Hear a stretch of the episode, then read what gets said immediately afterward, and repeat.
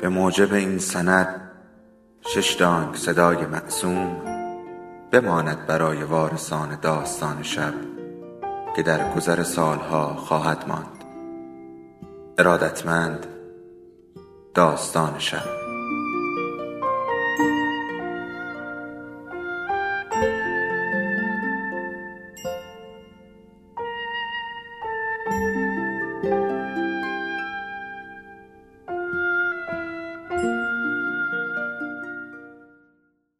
یکی بود یکی نبود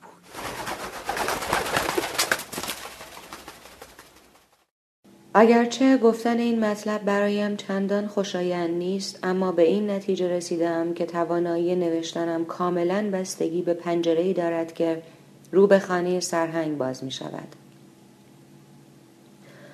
به نظر ابلهانه می آید اما امروز صبح رس ساعت شش که رادیو برای چندمین بار اخبار کپک زده دیروز را نشخار می کرد صدای برخورد میله های آهنی با کفپوش پیاده رو بعد از چهار هفته دوباره مرا پشت پنجره کشاند و درست همان لحظه دریافتم از روزی که سرهنگ پنجره قدی اتاق نشیمنش را باز کرد و تمام فوشهایی که در طول هفتاد سال به گنجینه گوهربار دانشش سپرده بود.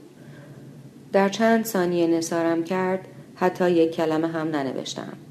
نه که از حرفهایش ناراحت شده باشم یا غرورم جریه دار شده باشد بلکه فکر می کنم بیشتر از آن رو که منظره زیبای باغچه سرهنگ که خودش اصرار داشت آن را باغ باغچه بنامد از دیدگانم پنهان شده بود گرچه وقتی واژه باغ باغچه را با قلزت و تمطراق فراوان ادا می کرد صدایش به واق سگی در به در شبیه می شد.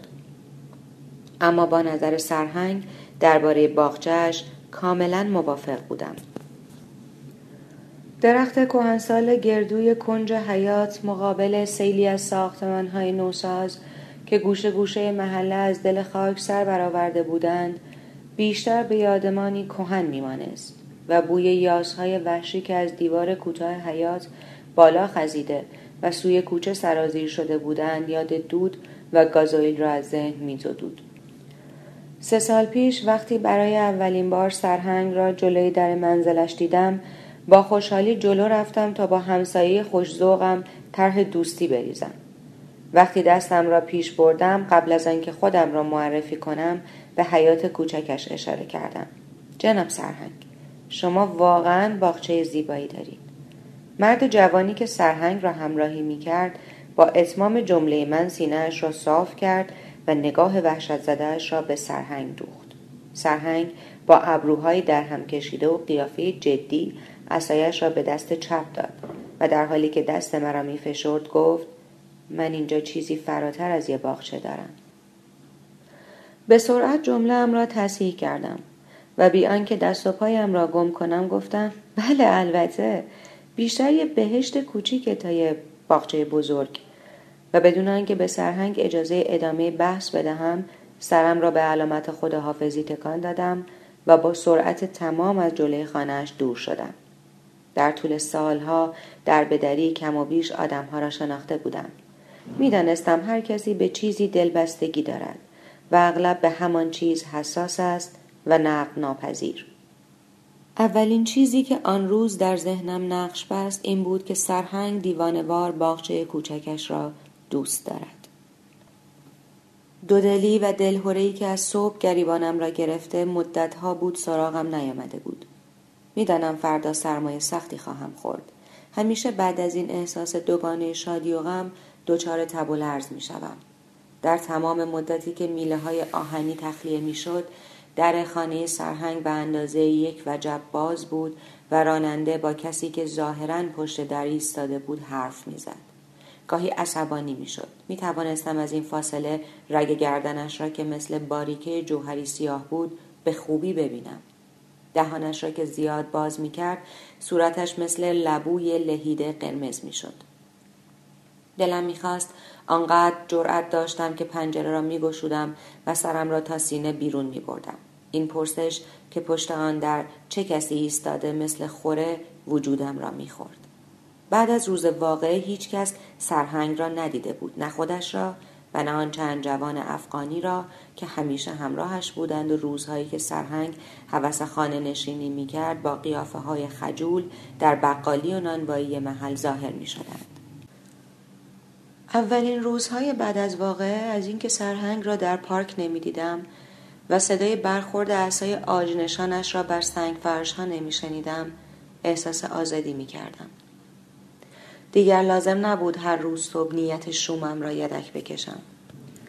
بیست بار محبته پارک را دور بزنم و دست آخر ناکام با همان بار سنگین صبح به خانه برگردم. حالا که به گذشته فکر می کنم رد پای کینه ای را که از سرهنگ به دل داشتم همه جا می بینم. آرزوهای دور و دراز زندگیم در آن روزهای پر از کینه فقط در یک چیز خلاصه می شد.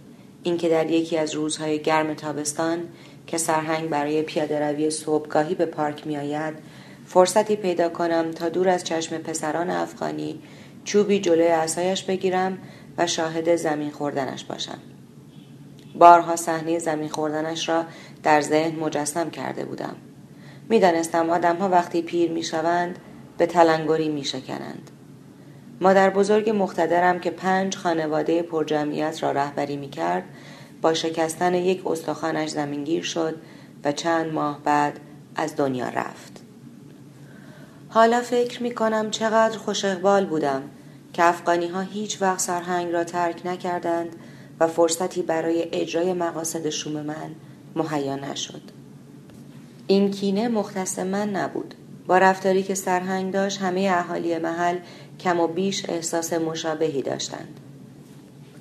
هرچند به دلیل توان فوقالعاده آدمها در ظاهرسازی آنچه به نمایش در میآمد با آنچه در دلها میگذشت بسیار متفاوت بود شاید هم علت تظاهر اهالی محل نیاز مبرمی بود که پاسخی جز گرفتن رضایت سرهنگ نداشت مثلا آقای جولایی رئیس شرکتی که دیوار به دیوار خانه سرهنگ قد کشیده و بالا رفته مدتی دربان پیری استخدام کرد تا اگر یکی از میهمانان شرکت ماشینش را به اشتباه جلوی در خانه سرهنگ پارک کرد محترمانه از او بخواهد جای پارک دیگری پیدا کند. اما این کار نه تنها مشکلی را حل نکرد بلکه سبب دلخوری مهمانها هم شد. بنابراین آقای جولایی چاره جز تحمل رجزخانی سرهنگ نداشت. تا شاید از سر تقصیرات مهمانها بگذارد و داد و بیداد راه نیندازد. جوی در خانه سرهنگ پل نداشت. علا رغم درخواست ساکنان محل سرهنگ به هیچ وجه هم راضی نمی‌شد. علامتی مبنی بر عدم اجازه پارک اتومبیل جلوی در خانهاش نصب کند. بنابراین طبیعی بود در کوچه باریکی که خانه های یک طبقه مسکونیش در عرض چند سال جایشان را به ساختمان های سر به فلک کشیده داده بودند همیشه مشکل پارک اتومبیل ها وجود داشته باشد و جلوی در خانه سرهنگ همیشه امکان پارک دو اتومبیل چسبیده به هم وجود داشت امروز صبح بعد از چهار هفته در مدت یک ساعت کمتر از دو بار به ساعت مچیم نگاه کردم. گذر زمان که همیشه برای من مثل خوردن آب خنک چشمه گوارا بود این اواخر به نشخار خمیر تلخ کشنده ای میمانست که تمامی نداشت. بیشتر از نیم ساعت به کلنجار راننده با مرد پشت در نگاه کردم. راننده بعد از چند دقیقه سر و کله زدن دستش را دراز کرده بود. اسکناس ها را گرفته بود و بعد از شمارش با نگاه بوت زده به در خیره شده بود. رگ گردنش بیرون زده بود و دهانش مثل ماری که دارد قورباغه میبلعد باز مانده بود. گاهی اسکناس ها پشت در می‌رفت و برمیگشت.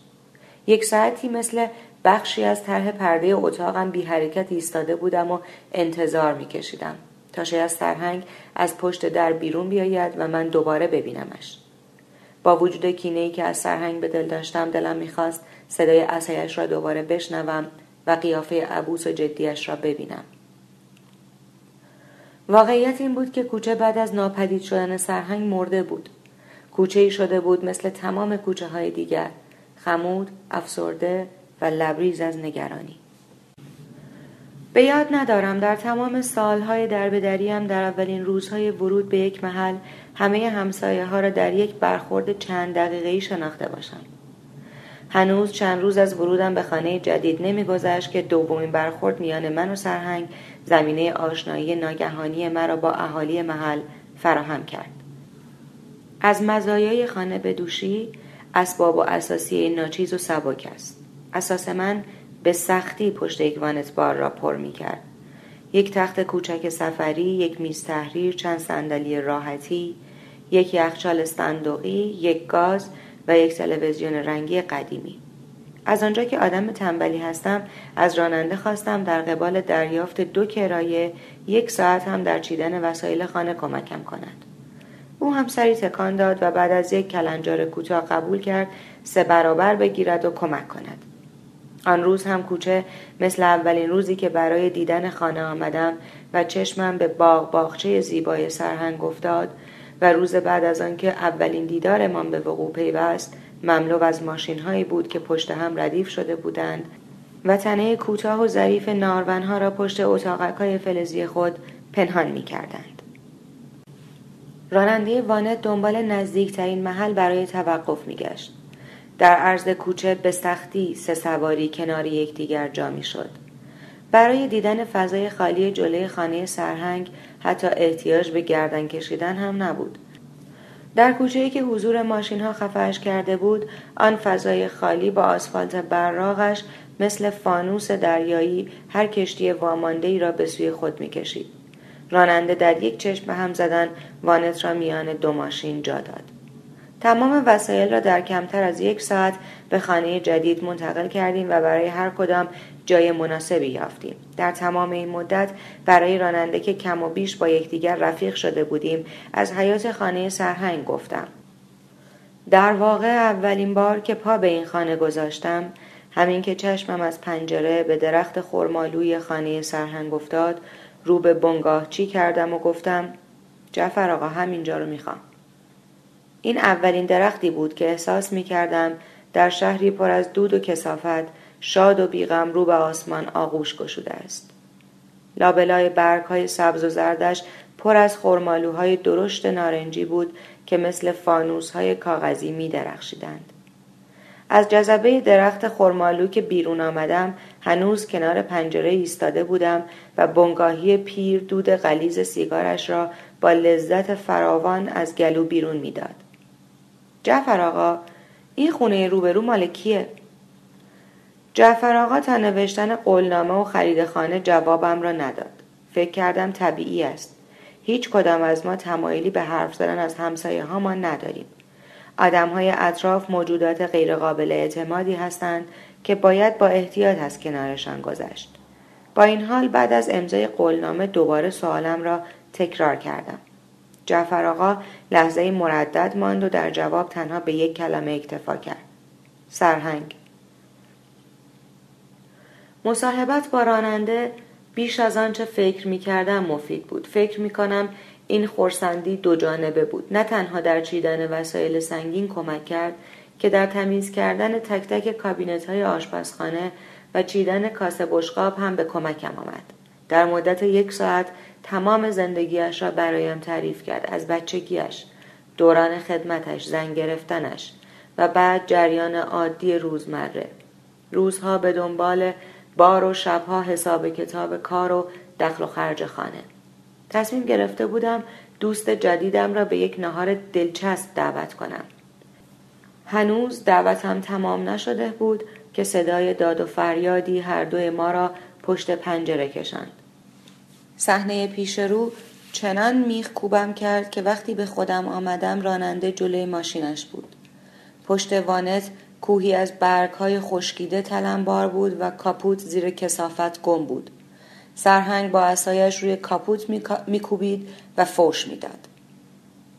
راننده میله آهنی بلندی از زیر صندلیاش بیرون کشیده بود و سرهنگ را تهدید می‌کرد. پله ها را که دو تا یکی پایین میدویدم بیشتر نگران سرهنگ بودم تا راننده وانت. اما وقتی رسیدم جبهه سرهنگ را قوی تر دیدم. مرد جوانی که در اولین دیدارمان سرهنگ را همراهی می کرد با بیل بلندی جلوی راننده ایستاده بود و سه مرد افغانی دیگر هم از پشت در سرک می پاک گیت شده بودم. راننده رنگ به صورت نداشت. نفس خودم را جلوی راننده انداختم و با صدایی لرزان رو به سرهنگ گفتم این آقا تقصیری نداره.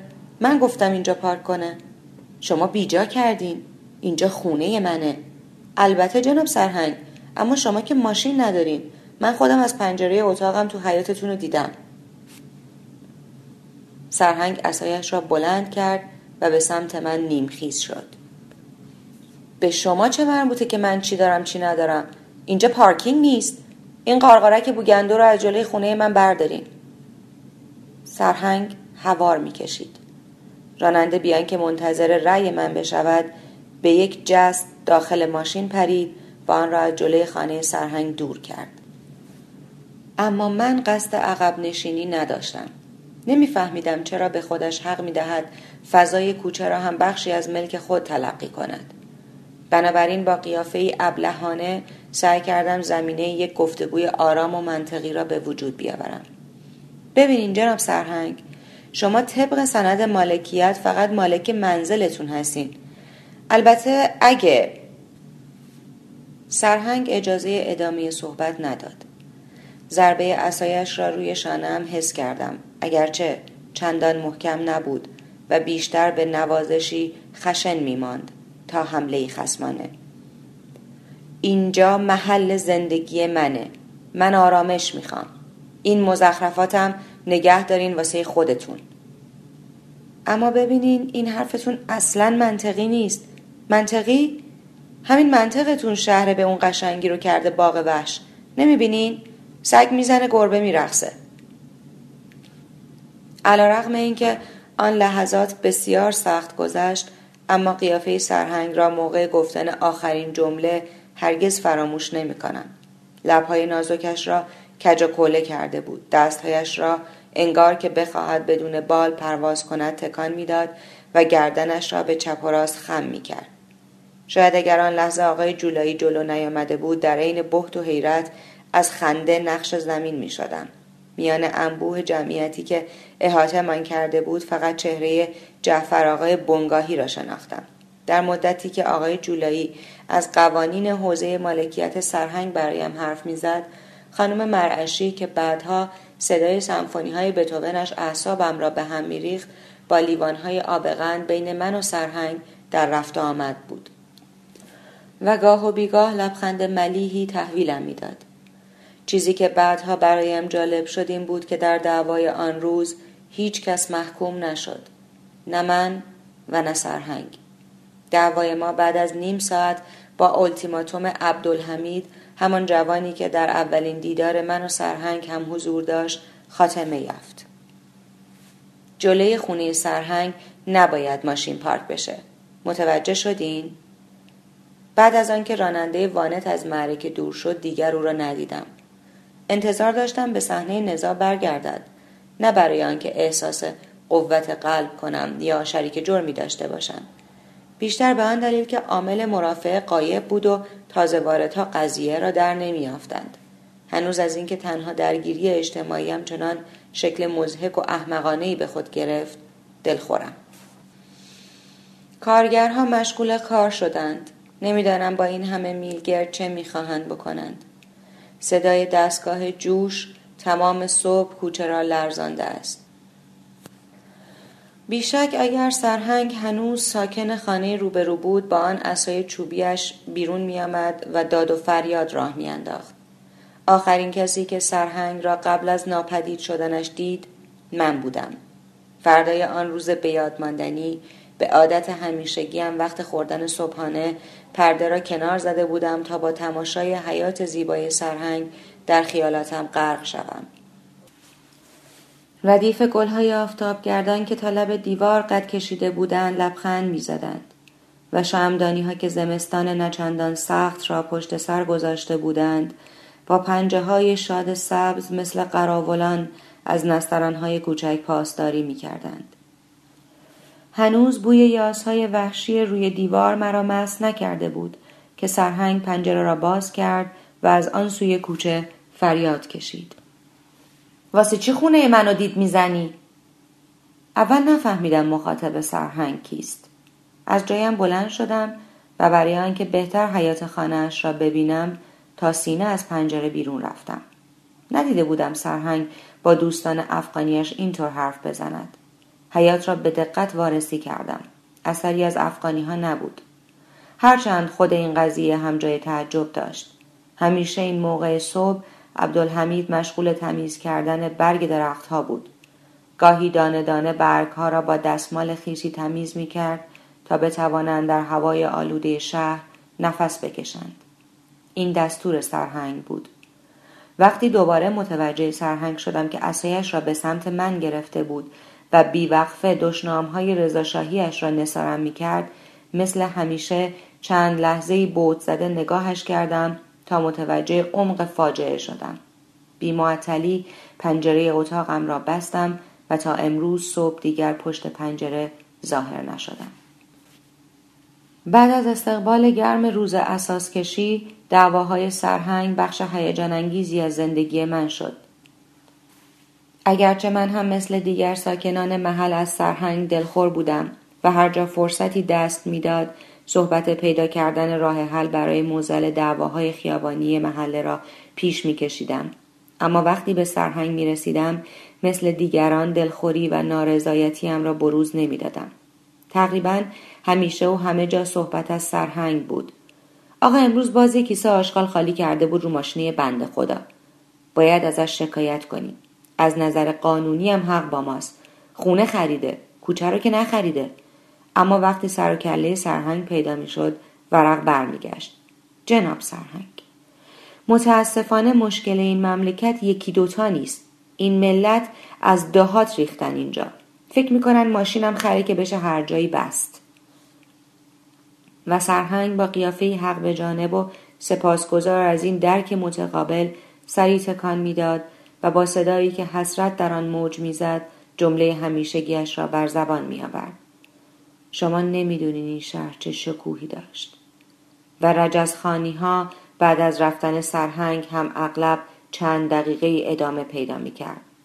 آقا ساختمونا مثل موش دارن بچه می‌کنن. نه قانونی نه قاعده ای آخه میشه این همه دفتر توی کوچه ساخت و دوتا پارکینگ واسهشون نساخت؟ این بابا هم گناه نکرده که توی این کوچه زندگی می‌کنه. صحبت هایی که در قیاب سرهنگ رد و بدل می‌شد اغلب دستمایه گفتگوی یکی از همسایه ها با سرهنگ در دیدار بعدی می‌شد بدین ترتیب یاد می گرفتیم برای خوش آمد سرهنگ چه حرفهایی بزنیم تا آن یک تکه جای خالی را برای مواقع استراری گدایی کنیم. فکر می کنم بیش از هر کس خانم مرعشی به دعواهای سرهنگ نیاز داشت. همیشه زودتر از بقیه در صحنه درگیری حاضر می شد. تمیز و مرتب. انگار همیشه با آن مانتو آبین نفتی و شال سفید رنگش دم در آماده بود. وقتی همسایه ها یکی یکی از راه می رسیدن بی توجه به داد و هوار سرهنگ با آنها احوال پرسی می کرد و اگر فرصتی فراهم می شد گپ نچندان کوتاهی هم با آقای جولایی می زد. آقای جولایی هم مثل همیشه قبل از من جلوی در خانه سرهنگ حاضر می شد و دقیقا همان صحبت هایی که روز استقبال از من با تومعنینه و لبخند بیان کرده بود بی کم و کاست و کلمه به کلمه برای مجرمین بعدی باز می‌خواند. وقتی دعوا آرام می‌گرفت دستمال گردنش را که بوی تند اتکلون می‌داد مرتب می‌کرد و به سراغ تماشاچیان همیشگی می‌رفت. تا گپ دوستانهای با افراد سرشناس جمع رد و بدل کند. رؤسای چند شرکت همسایه جعفر آقا و رئیس بانک ملی ته کوچه که مشتریان پولدارش را به خوبی می شناخت. آخرین باری که نمایش دعوای سرهنگ به نفع او به پایان رسید جناب جولایی مرا هم در دایره دوستان نزدیکش قرار داد. موقع خداحافظی انگشتان گوشتیش را دور بازویم حلقه کرد و با خنده گفت شنیدم داستان نویسین مطمئن بودم با هیچ یک از همسایه ها حرفی از نوشتن نزدم. نویسنده معروفی هم که نبودم. این بود که دوباره قیافه ابلهانهای به خود گرفتم. تعجب کردین؟ این روزا همه دوست دارن برخوردشون با بقیه فقط در حد همین دعواهای خیابونی باشه. می‌دونین؟ اصلا به قیافتون نمیاد نویسنده باشین. با وجود که جولایی برایم چندان آدم مقبولی نبود ناگهان اعتماد به نفسم را از دست دادم. چطور؟ مگه نویسنده ها چه شکلی هن؟ جولایی خنده کنن مرا به سوی دیگر کوچه کشاند و گفت نمی‌دونم. اما فکر نمی کنم شما از اون داستان نویسایی باشین که سر و ته نوشته هاشون معلوم نیست. بیچاره قائم مقام و امیر کبیر که اون همه زور زدن تا زبان فارسی یه ذره روون بشه. یه روز بیاین دفتر من گپی با هم بزنیم. متاسفانه گفتگوی ما با سکوتی گزنده پایان یافت.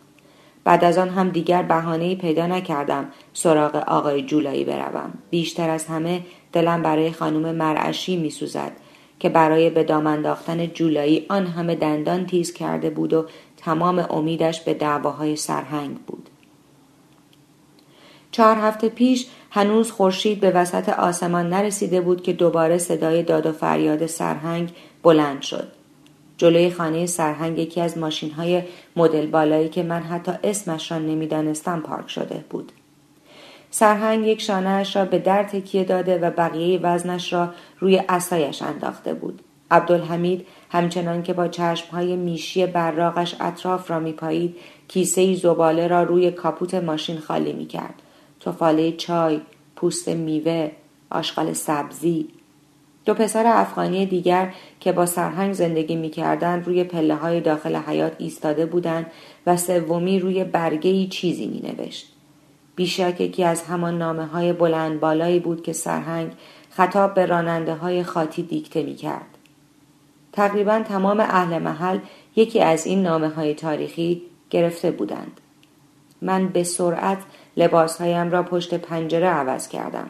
خانم مرعشی و جعفر آقا اولین کسانی بودند که جلوی خانه سرهنگ حاضر شدند. خانم مرعشی چنان با صدای بلند حرف می‌زد که حتی در راه رو هم صدای او را میشنیدم. البته بلند حرف زدن عادت همیشگیش نبود.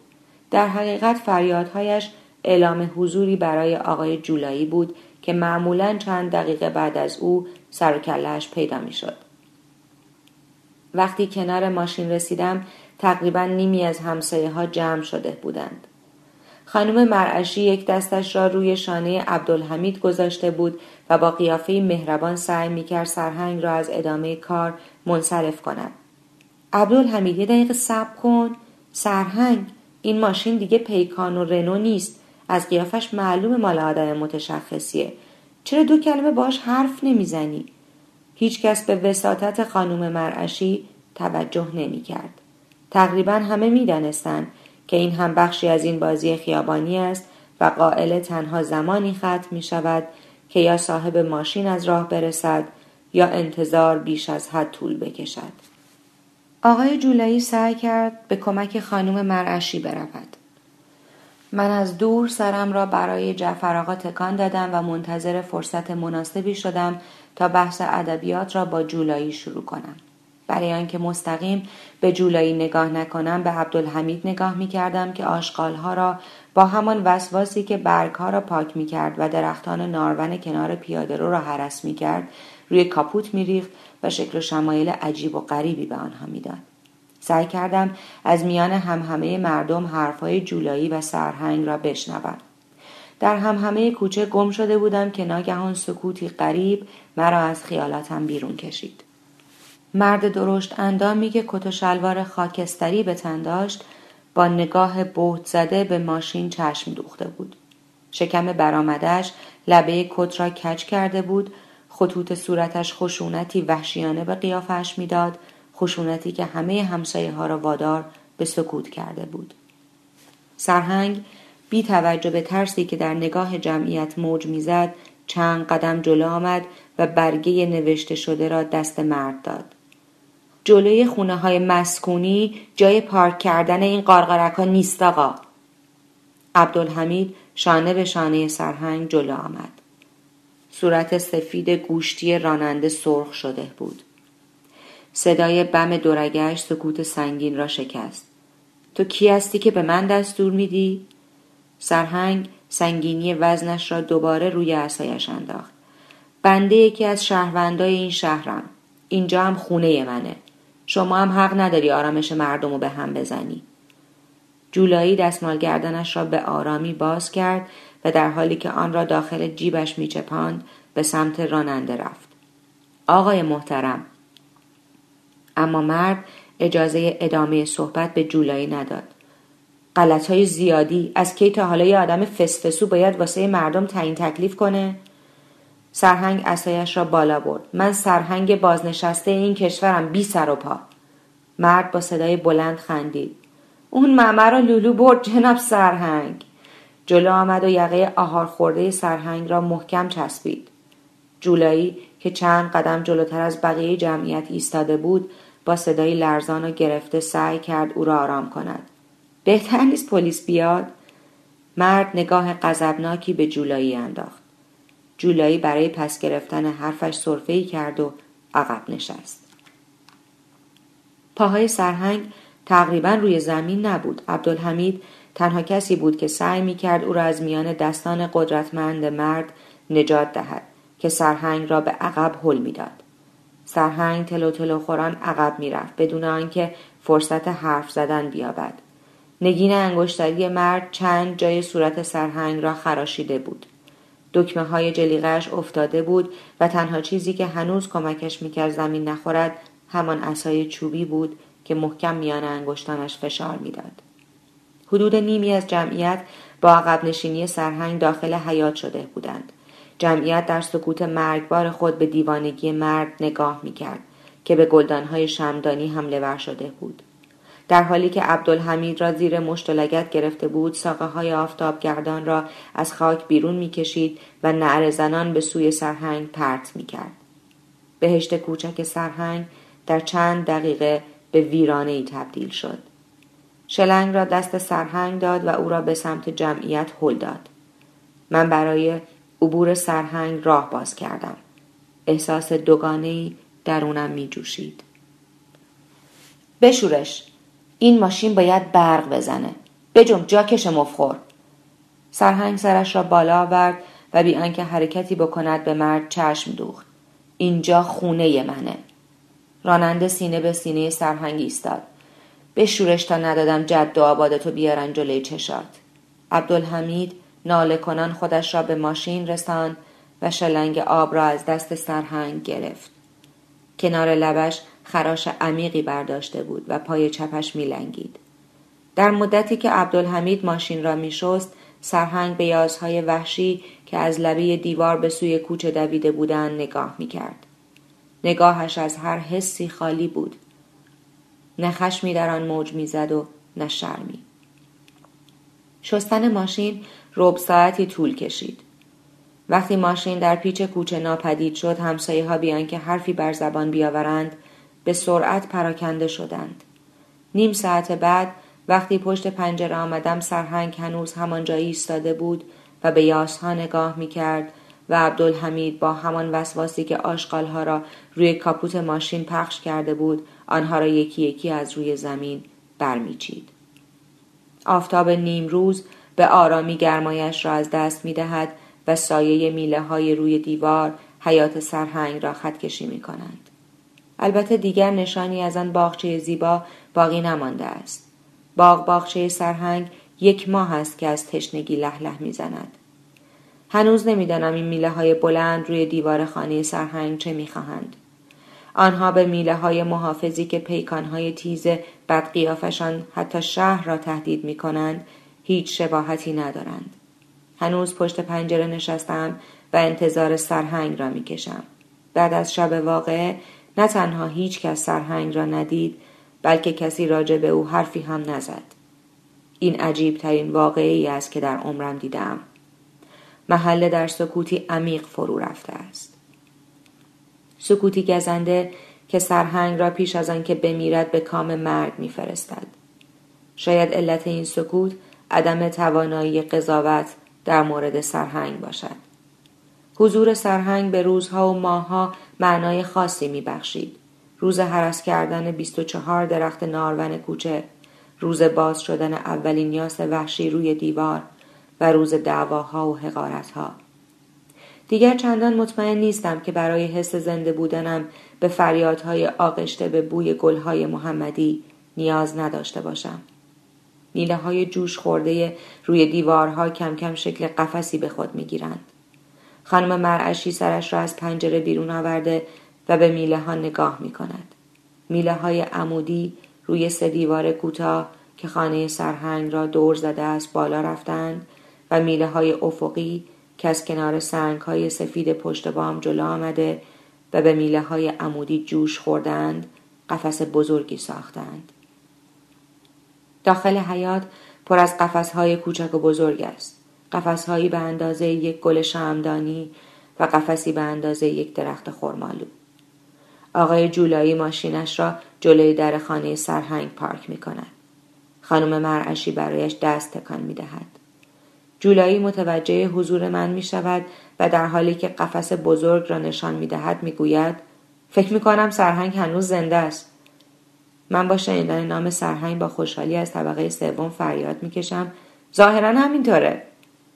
می‌دانم که فقط سرهنگ جسارت ساختن چنین قفس بزرگی را دارد. چشمان جولایی را از این ارتفاع نمی بینم. اما فکر می کنم نگاه او هم برق چشمان مرا دارد. سرم را بیشتر از پنجره بیرون می آورم و می گویم حاضرین راجع به ادبیات غیر قابل فهم امروز با هم صحبت کنیم؟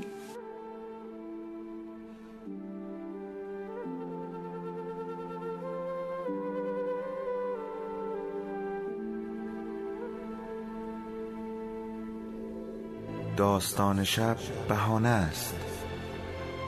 برای با هم بودن دور هم نشستن شنیده شدن.